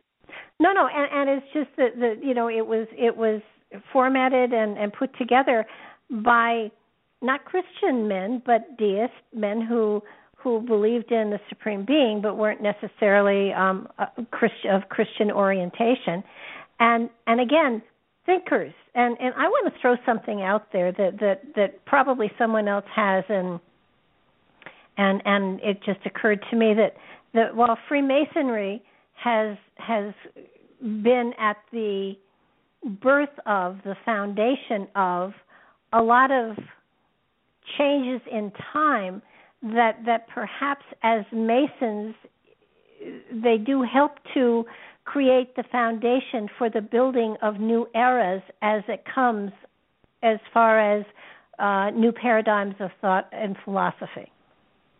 Oh, I don't, I don't, I don't disagree. I don't disagree with that um, per se. Um, I mean, you are absolutely right. You have, um, you know, Freemasonry being critical, you know, being important, um, you know, in the foundations of the United States. I mean, you will find, you know, the fingerprints of Freemasonry all over the Declaration of Independence, all over the United States Constitution, all over the architecture of the early cities in America. Um, you know, the founders, um, a lot of them were Freemasons. Again, the guy who's really picking up the mantle was a guy named DeWitt Clinton. Um, he he is huge in all this with the Erie Canal. Uh, that's a whole other story. Um, but then you have, you know, Freemasonry kind of carrying on these Enlightenment Renaissance principles. I mean, and then you have the birth of the United States, this new world order. You know, well, what's the if you're going to have a new world order? What's the old world order? Um, I mean, this is of course Euro- European monarchies and Vatican rule. So if we're not, if we're going to do away with the old world order, we got to have a new world order, which is basically a republic based on Masonic Enlightenment principles. Um, and again, you, you're absolutely right. This sort of synchronizes with the whole, you know, the Great Seal of the United States. Thus begins the new order of the ages. Well, what's the ages? You know, again, this is the Platonic year, the age of, you know, you go back in time, the age of Aries the Ram, the ending age of Pisces, and the coming now into the age of Aquarius, which is, you know, enlightenment, um, equality, uh, things of that nature, which the United States, you know, was almost, like you said, you know, synchronized um, to birth at the same time with this. It's uncanny. Um, and and it, it really seems to be more than just. I mean, at least I think it is. I mean, you know, the Great Seal of the United States is just basically heralding this new Aquarian age, um, for lack of a better word. You know, via Freemasonry, uh, as it were. Um, and I get into much more into this in the book. Um, but no, I, I totally agree with you, Barbara. I mean, and uh, I, I I don't I don't dispute at all what you're saying. Well, it seems to me that it attracts men who are um, searching for something um, above and beyond what the physical reality provides. I think that's true to an extent. I think Freemasonry is is one of those sort of organizations that you're going to get out of it what you put into it. Um, you know, you, you you know, the, you know. I mean, I'm not. I mean, I am a Freemason. I'm not going to come on here. I mean, spiritual knowledge and spiritual thought and gnosis is part of it, but that that is usually, you know, a lot of guys who join it, a lot of men who join it, just go up, go through the rituals, um, don't really understand what they're going through, pay them pay their yearly dues, and you never see them again, or you see them occasionally, and they, and they don't really understand the rituals and the and the deeper meaning of it. And this, this was again part of the motivation for me to write this book. Um, I, I mean, if you read the Masonic giants, um, you know, the, like you said, the Manly P. Halls, the Albert Mackeys, the Albert Pikes, you know, they all talk about this. Um, but unfortunately, a lot of a lot of people who join Masonry um, aren't introduced to this. Um, and again, this was sort of the motive, one of the motivating factors for me to write the Royal Arch of Enoch book. I mean, and, and it is important within Freemasonry, um, you know. But I mean, let's be honest. You know, we have our bingo nights also and our charity drives, and you know, like you said, driving around go karts with the Shriners and things like that. That's part of it too. Um, and I don't dispute that, but you know, you know, you know, if you really take the time to understand the rituals and the symbols, um, and believe me, I, I speak from experience. If, if you take the time to really investigate and you know read, you know, I dare say in my book, um, I think a whole other world will become opened up to you. Um, and again, this was one of the motiv- motivating factors of uh, taking the time to just lay all this down and, and write the Royal Arch book. Well, I yeah, I agree with you because when you when you look at the scenarios um, throughout throughout the Bible, um, a lot of people tend to think that that that that's just you know it just happened to in a in in a in a uh, a snapshot of time. But the reality is, it you know a lot of the major things that happen in the Bible have happened in in um, in Egypt, in Rome, in you know going back through history. I mean, it's it's it's we're repeating history. Oh, you know, those who don't understand history are cursed to repeat it. And well, that's right. That's right. And a lot, a lot of the uh, stuff in the Bible is also occurring in the stars, um, in the heavens, not down here on earth.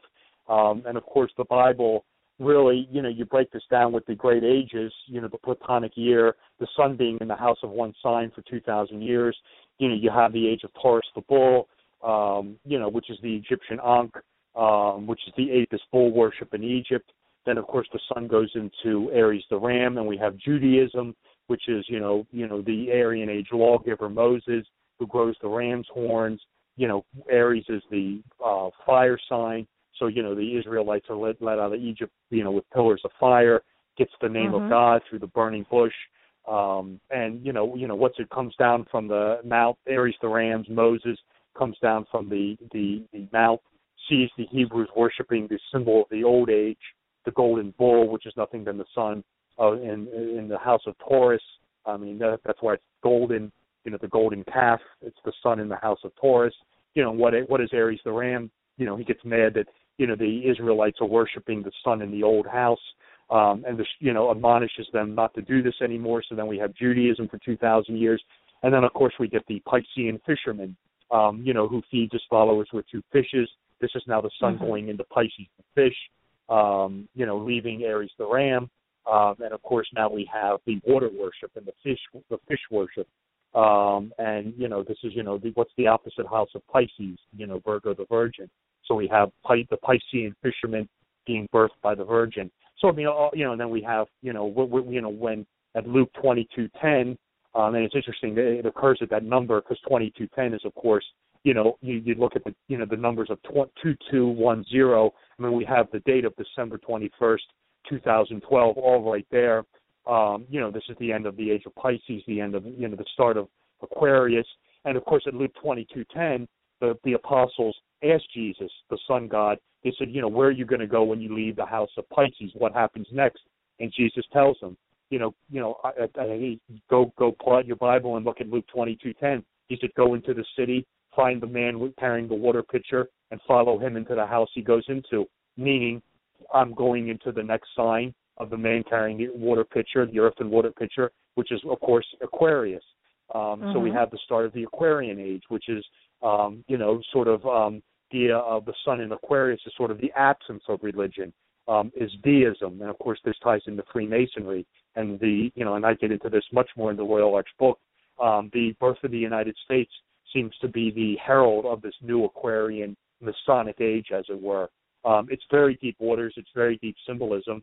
Um, but again, it was one of the motivating factors to explain all this um, of writing the Royal Arch book was to see this stuff symbolically, not literally.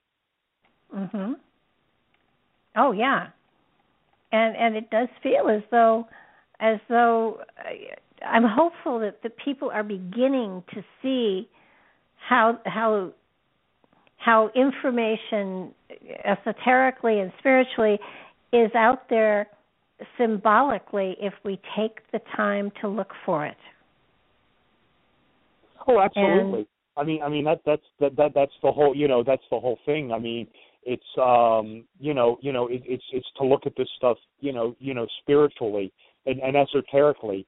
Um, and I think you know, again, when you get into these esoteric religious symbolisms, um, you know, which, which what I was just talking about, you will find that this this material, this arcana, this esotericisms, um, you know, or this esoterica, that's probably the better word, is veiled, is being is, is communicated to you in these Masonic rituals and their philosophies. Um, it, it's it's there for the study. Um, you know, and not all Masons do it. Um, it's there to the Mason who avails himself of this knowledge. You know, you know Albert Pike talks about this. You know, you know Masonry conceals its secrets even from ourselves. And what what he means when he says that is, you know, you know, you know, we you know the material's there, but it's only made available to the Mason who takes the time to study it and unveil these great mysteries. And again, this was really again, you know, one of one of the big motivations of writing this Royal Arch of Enoch book was to present this material, break down this material, the Bible, on a symbolic level, and also, like I said, how how the Book of Enoch relates to all this, um, because you, you'll find with the New and Old Testaments this very heavy Enochian um, astrological theme. You know, and this is probably one of the main reasons why the Book of Enoch uh, was left out of the out of the Bible is because the Book of Enoch really provides the astrological key if, if you understand, if you read the Bible and you understand it as an astrological allegory, the Book of Enoch is the key that unlocks this. Um, because in the Book of Enoch, um, you have an astrological book that essentially says, you know, you know, if you want to become godlike and you want to become, you know, be, you know, you want to become, you know, deified, study the stars, study the sun, study the track of the moon. Uh, and yeah. you know, you say to yourself, okay, and if you apply that to the Bible, you will find that the Bible, both Old and New Testament, is nothing more than astrological allegory from start to finish. Oh yeah, A- absolutely, and and I think that that's that's another thing that that you know I am hopeful that people will pay attention to that that um you know there are so many messages out there that are staring us right in the face. And to take the time to not only to absorb them excuse me not only to absorb them but but to sit with them and and and sort of let them sink in and and awaken in you an understanding that is deeper than what you had.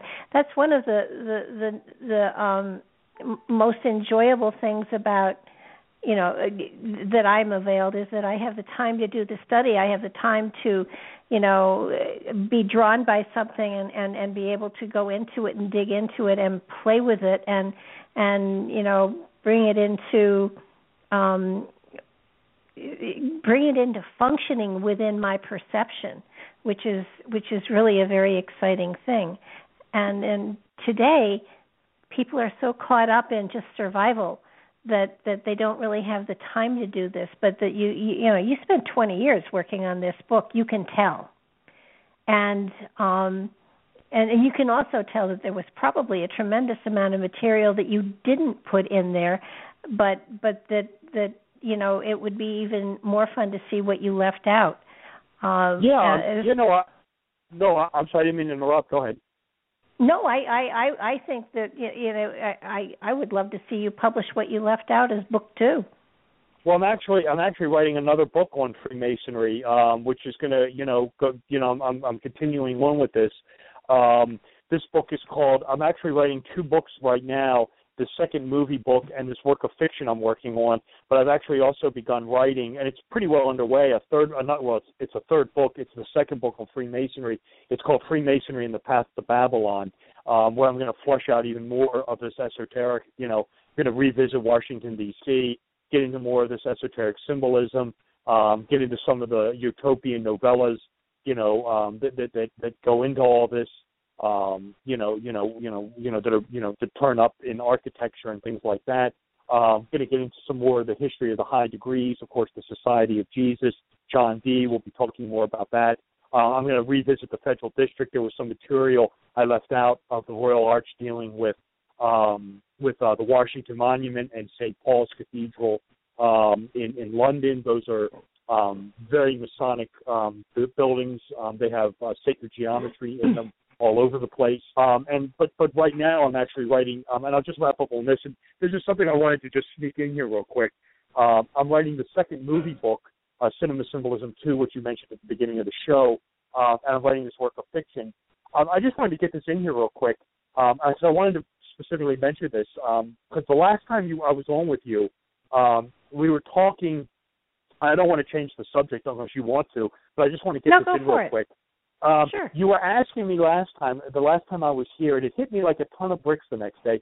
We were talking about Star Wars and the Joseph Campbell monomyth and and the the solar hero being like Luke Skywalker and Harry Potter. It was the last time I was on with you. It's probably a couple months ago now. Um, and you asked me, you said something to the effect of, "Is there ever a woman? Is there ever the solar heroine?" And I kind of, I, I it didn't come to me. Um, I got into like Ellen Ripley of of of, of Aliens, um, which she does qualify. But the biggie, and I couldn't believe this. I how I just it just didn't come to my mind. Uh, the very next day, um, after the interview, I was up in my gym and I, I was uh, working out, and it hit me like a ton of bricks. Um, and I said, "How did I miss this? How did this not come up?" You asked me who who is the solar heroine who is combating darkness um, and is on this monomythic journey, a la the Joseph Campbell monomyth. Um, and it is there is one. Um, and I I didn't get it in last time. It came to me the next day up at the gym. Um, and it's not a, it was a movie, but it's much more the TV show. Buffy the Vampire Slayer um, is your of solar course. heroine. Yeah, who does fires and is your Manichaean Gnostic uh, warrior, and you got all kind of you know you got the Watcher element and then the Hermes character with the with the guy who oversees her. Um, I mean, Right. you got you know she battles Kabbalistic golems. Uh, yeah, Buffy the Vampire Slayer is your solar heroine. Had to be one. I mean, Oh, absolutely. to be. Hey, I, it, it, I was I was up at the I was sitting there. It was weighing on me, and I'm thinking, you know, I know there's one in the book. How did I not uh, bring this up? And I was sitting there, and I was like, oh, it's Buffy the Vampire Slayer. How did I not get that in? Um, so so just to backpedal a little bit, not to get too far off the Royal Arch and Freemasonry, but to go back to your last interview, who is the solar heroine? Sarah Michelle Gellar, uh, Buffy the Vampire Slayer, much more the TV show than the movie. Uh huh. Okay. Somebody did ask in, in specifically in the chat room, and, and because she's been, you know, she's been following right along here the entire time. If you could go into the Dan Brown books just a little bit with the symbology in there, because she did ask about them. Yeah, yeah, absolutely. Um, this is good too because this ties into uh, the movies um, and the and the Royal Arch book. Let me just start off by saying um, the Royal Arch book ends with some Masonic movies, um, and of course this was my motive, my inspiration for writing the the cinema book.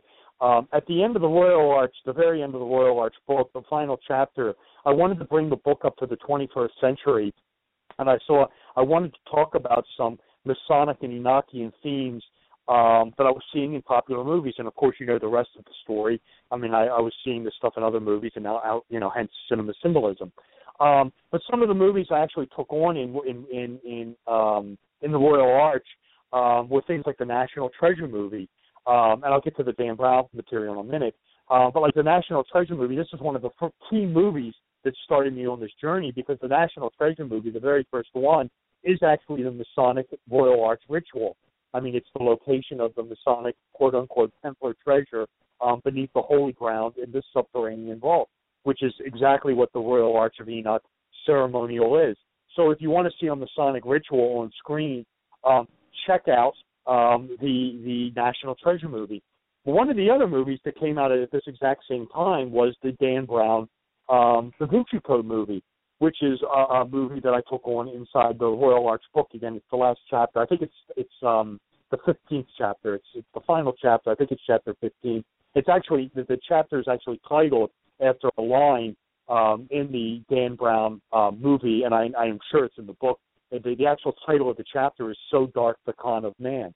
Um, at any rate, the the the Da Vinci Code movie also has these same sort of Royal Arch Enochian um, themes in them.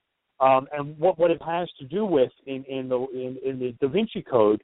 Um, are you still there, Barbara, or did I just drop out? No, I'm here. Okay, I, I thought I I thought the call may have just dropped.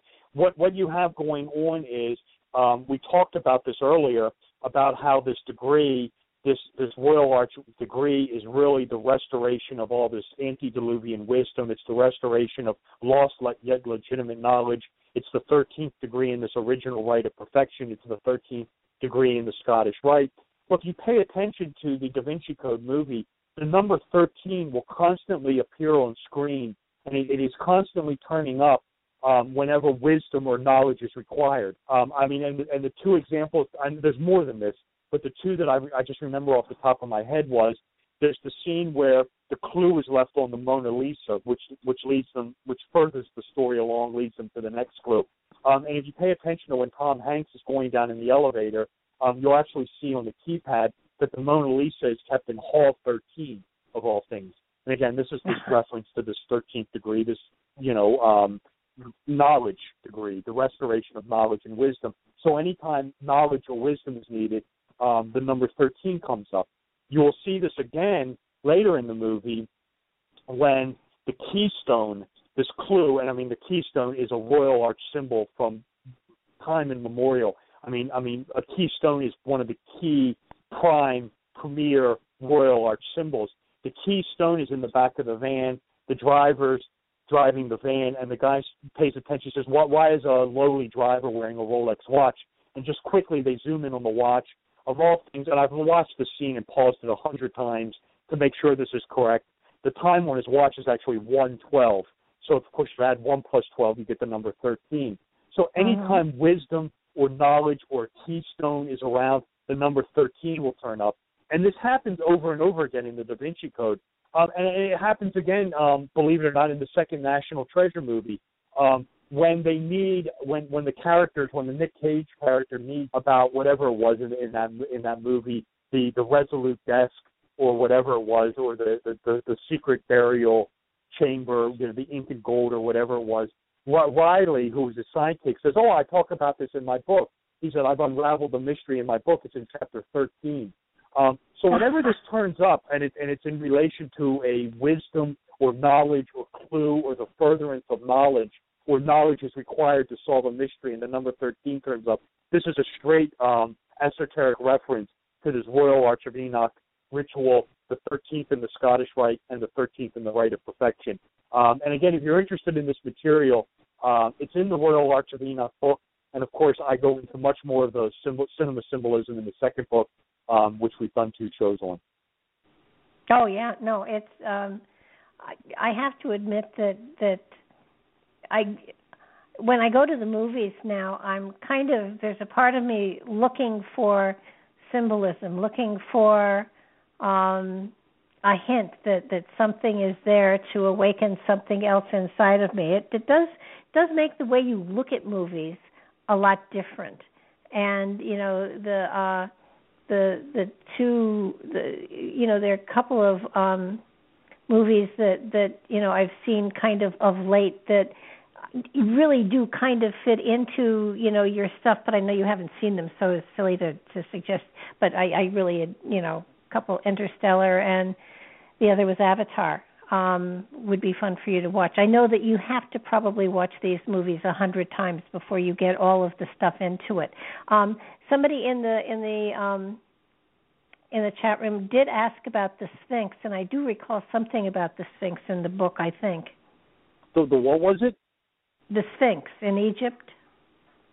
The the Sphinx the the Sphinx S P. Oh, the Sphinx. Oh, the Sphinx. The Sphinx. Yes. Yeah, yeah, yeah. No, um, I don't. It's the it's the guardian of the pyramids.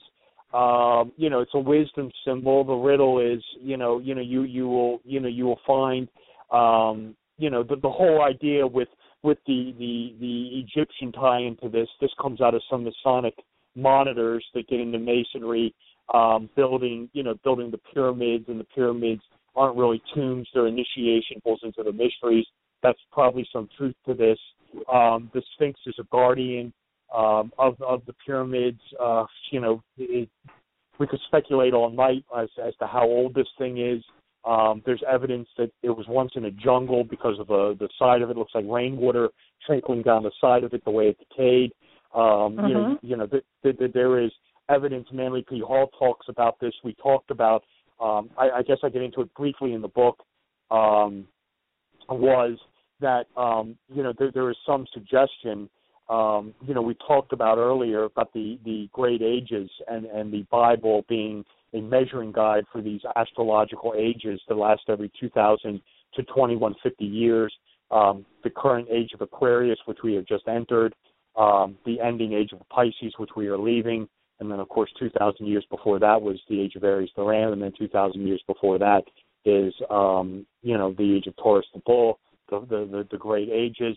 Um, it has been suggested that um, as part of the Egyptian mysteries that the Sphinx and specifically the Sphinx's nose um, was a measuring device somehow, was an astrological measuring device um, for the sun and these astrological ages, um, and that the Sphinx nose um, somehow was some sort of calculator um, that measured the precession of the equinoxes in the Platonic year. And of course, the conspiracy theory behind this is that, that if this got found out, um, you know, you know, the, the you know, it, it, people that it, it, that the you know, it didn't want to become out there that this was the case. Hence, the nose was blown off of the Sphinx um, when was intentionally destroyed. That's the theory behind it. So the idea of the Sphinx being this measuring device for the Platonic year, that's certainly possible. I get into it briefly in the book, but no, um, just just to wrap, there are loads of Masonic um, monitors, including Anderson's Constitution, that talk about the flooding of the Nile, um, the measuring of the Nile, um, the improvement of geometry, and the pyramids, um, you know, being tokens of uh, sacred astrological architecture. Yeah, no, it's it's it it it does appear that that um, the written language and the uh, astrological and and the astro- the astrology and the astronomy all all sort of just exploded on humanity at one particular point in time thousands of years ago. And it makes great sense to me that that uh that there were keys to awakening that that occurred. And and the pillar the pillar stuff just makes great sense to me that that someone was finally able to understand what were what was on the pillars and you know shared the information but not what i find interesting but not to everyone but it, it got shared with you know those with eyes to see and ears to hear.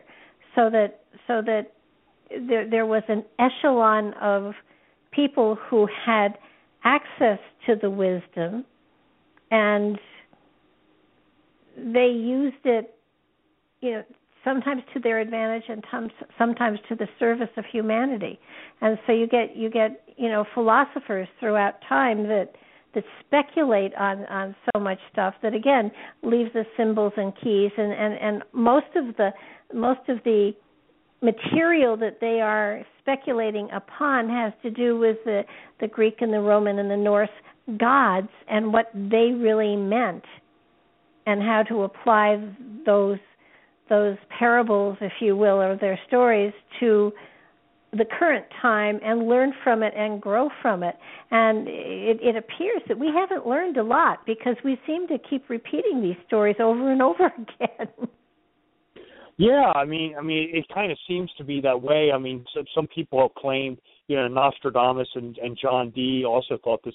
Believe it or not, so did Adam Weishaupt. That, um, you know, sort of the thing was, um, you know, you know, that that that that timing was everything, and that you know, um, you know, some of this stuff couldn't occur unless there were these astrological alignments.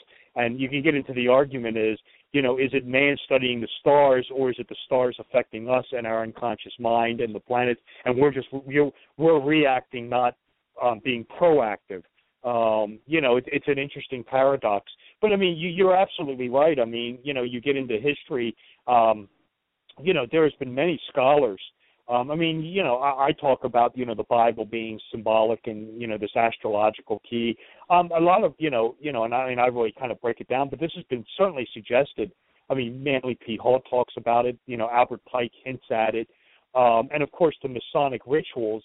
Um, you know, I think really kind of, um, you know, are, are retelling this story but it's like you kind of said it's it's it you, if you go through it without this information i mean look when i went through the ritual um back in 1990 uh let's see this was 1997 um i mean i kind of didn't really understand it wasn't until years later um, until I really got into started, you know, reading the Albert Pikes of the world and the Manly P. Halls of the world. That I, you know, okay, now I see what's going on here. You know, and then you go back to the lodge and you watch the ritual. I mean, and you will clearly see, um, you know, what what what these rituals are trying to veil. But if you if you go into it with really no knowledge, um, you know, you know, you'll you'll kind of be shell shocked and you're not going to really understand what you went through. I mean, and and again, this was one of the motivating factors was to write the book because um, a lot for me at any rate, what I was finding out was that this material was kind of like scattered all over the place. You know, you could find a little of it in Albert Mackey, and a little of it in Manly P. Hall, and some in Albert Pike, and you know, some in James Anderson. Um, and and what what again, the Royal Arch of Enoch book was kind of what one of my motivations.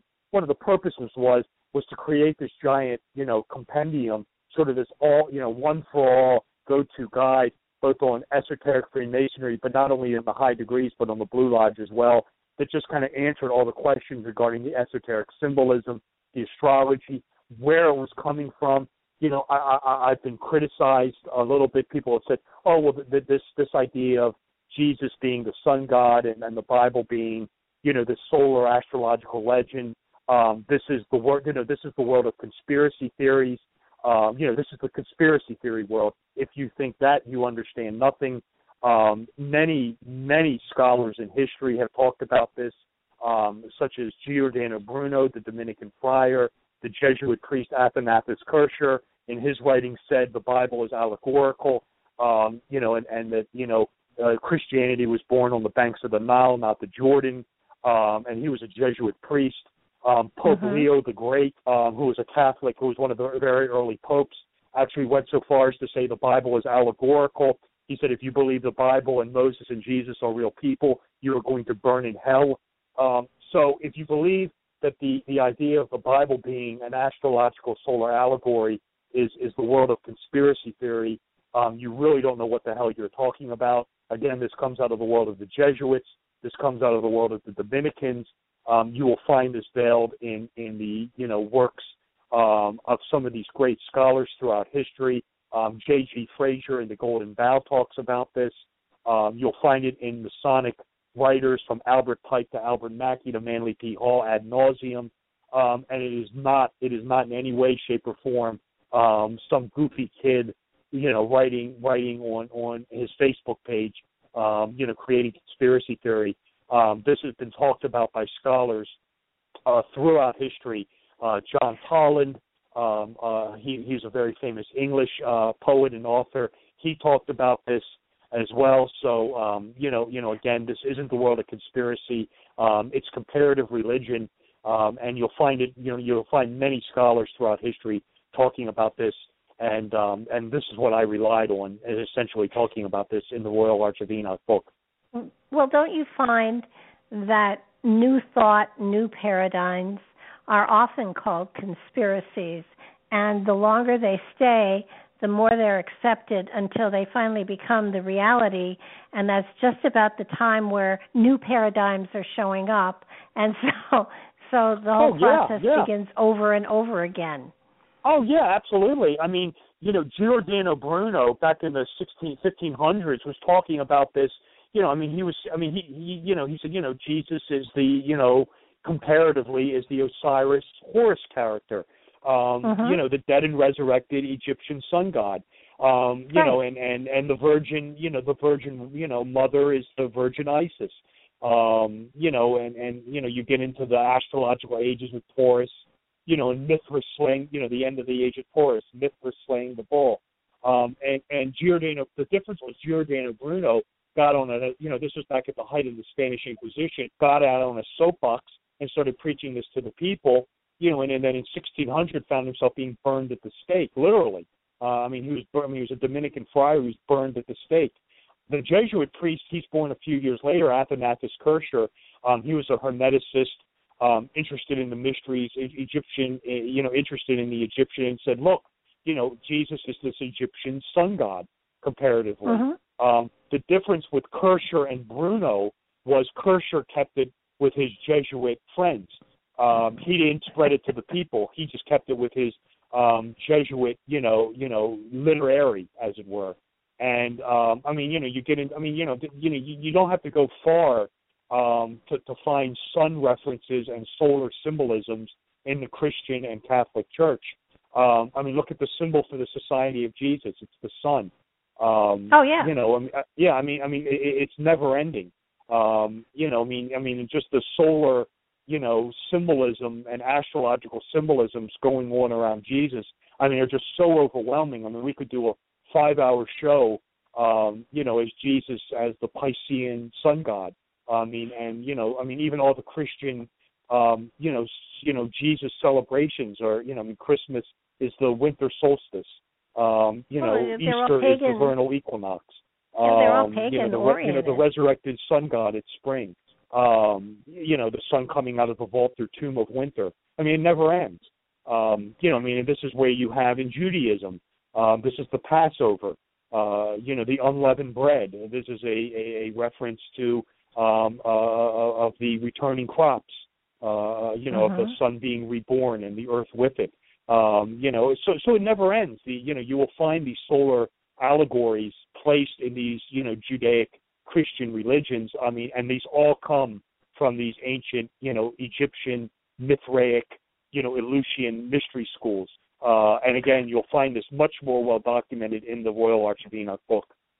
Well, yeah, and and I truly believe that that we are coming probably a thousand years from now to a time where the Bible will be will, will be looked upon as allegorical. I mean, look at look at how they selected the books that went into it. They they only put books in that that that that that complemented one another, that supported one another. And that's why Enoch didn't make it in. He did originally, but then they they they put him out, right?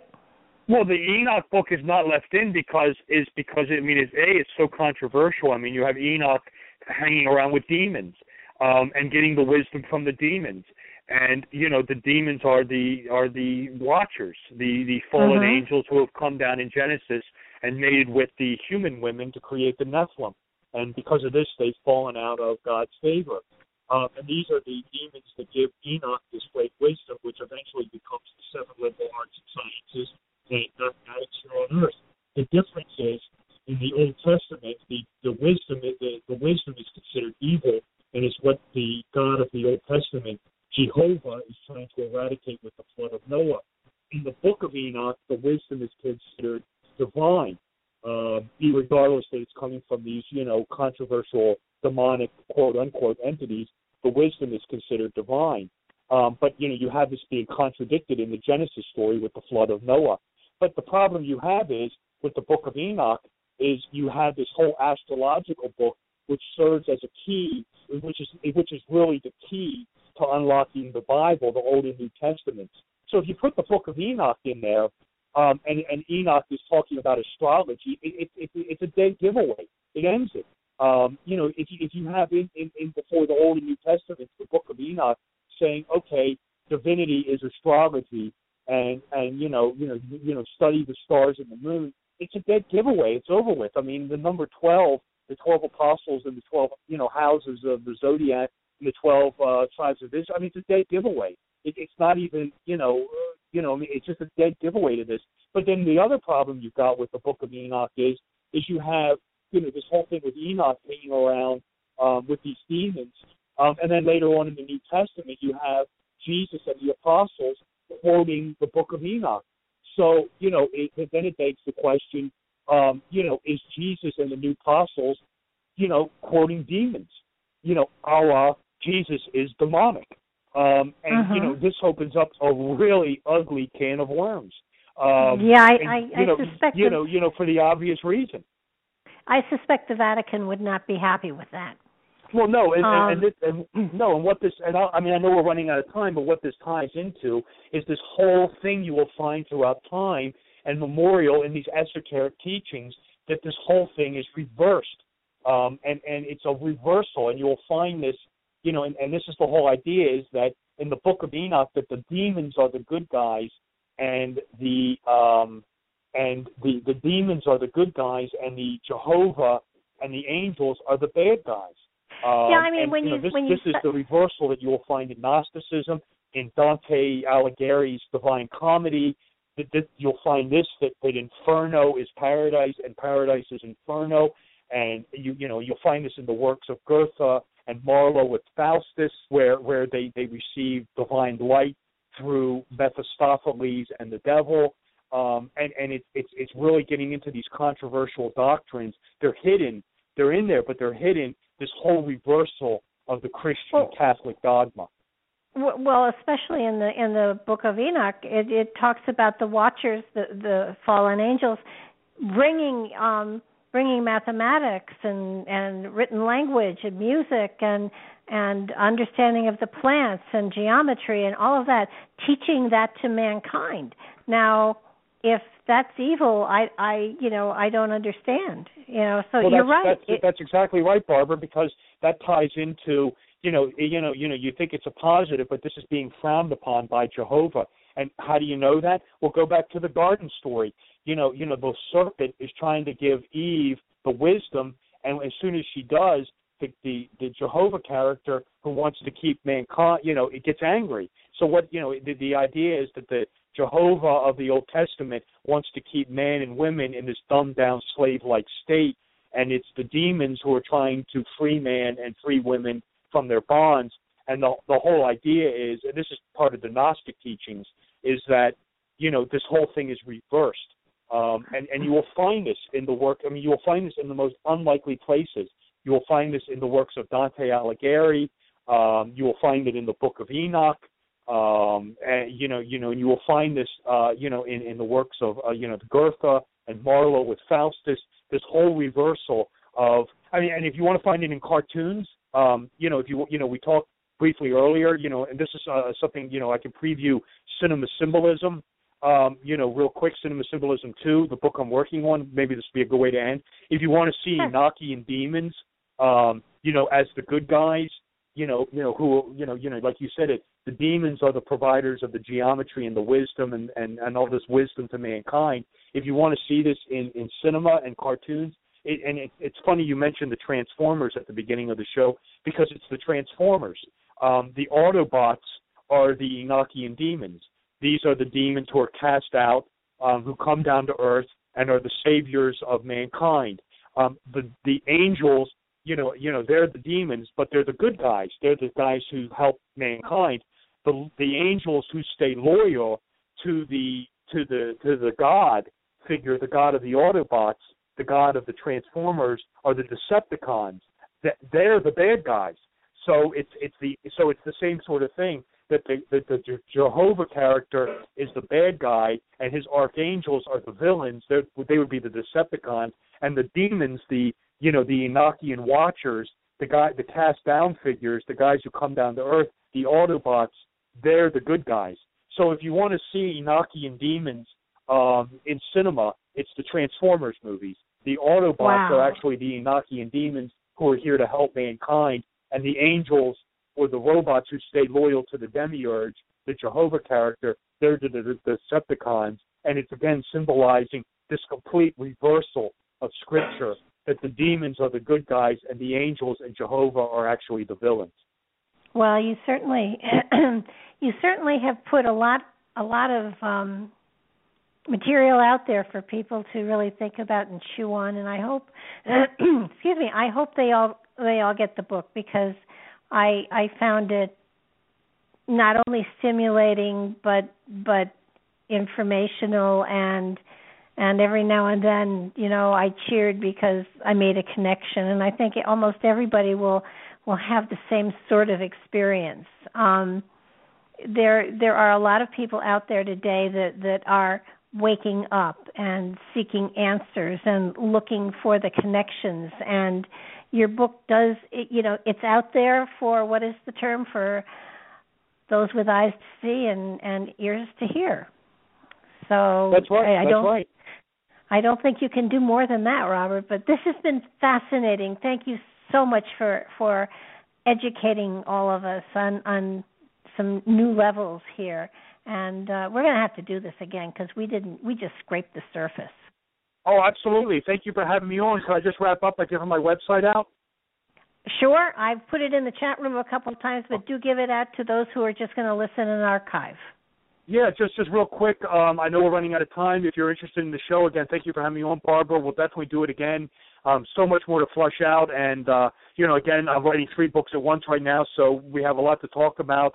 Um, if you liked what I had to say and you're interested in the Royal Arch of Enoch or cinema symbolism, the easiest way is just go go to my website, which is my name is Robert W. Sullivan IV. So it's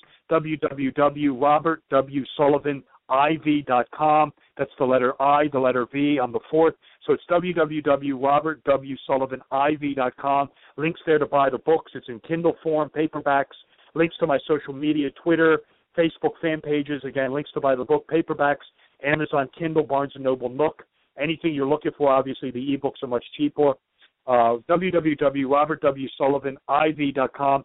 Again, Barbara, thank you for having me so much again on Mike Nightlight. I thought it was a tremendous show, and I'd welcome I'd welcome a return appearance anytime you want to have me on. Sounds good to me. I will give you a call and we'll figure something out. Okay, thank you.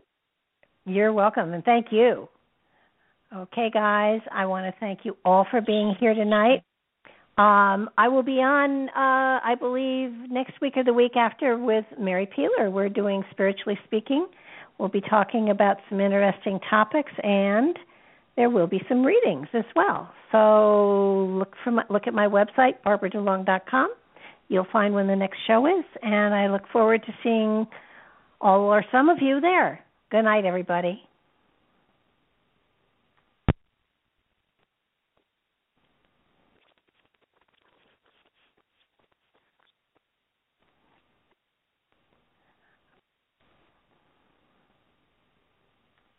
There's no better deal for $4 than the Wendy's 4 for 4 meal. Start with our Junior Bacon Cheeseburger. Made with fresh beef and freshly cooked bacon, crisp all white meat chicken nuggets, natural cut fries, and an ice cold Coke. All for just $4. No one makes $4 sound as good as Wendy's. Get more for 4 the 4 for 4 meal deal. Now at Wendy's. Offer includes small fries and drink at participating Wendy's for limited time. Prices may vary. Offer not valid in Alaska and Hawaii. Fresh ground beef available in the contiguous U.S. and Canada.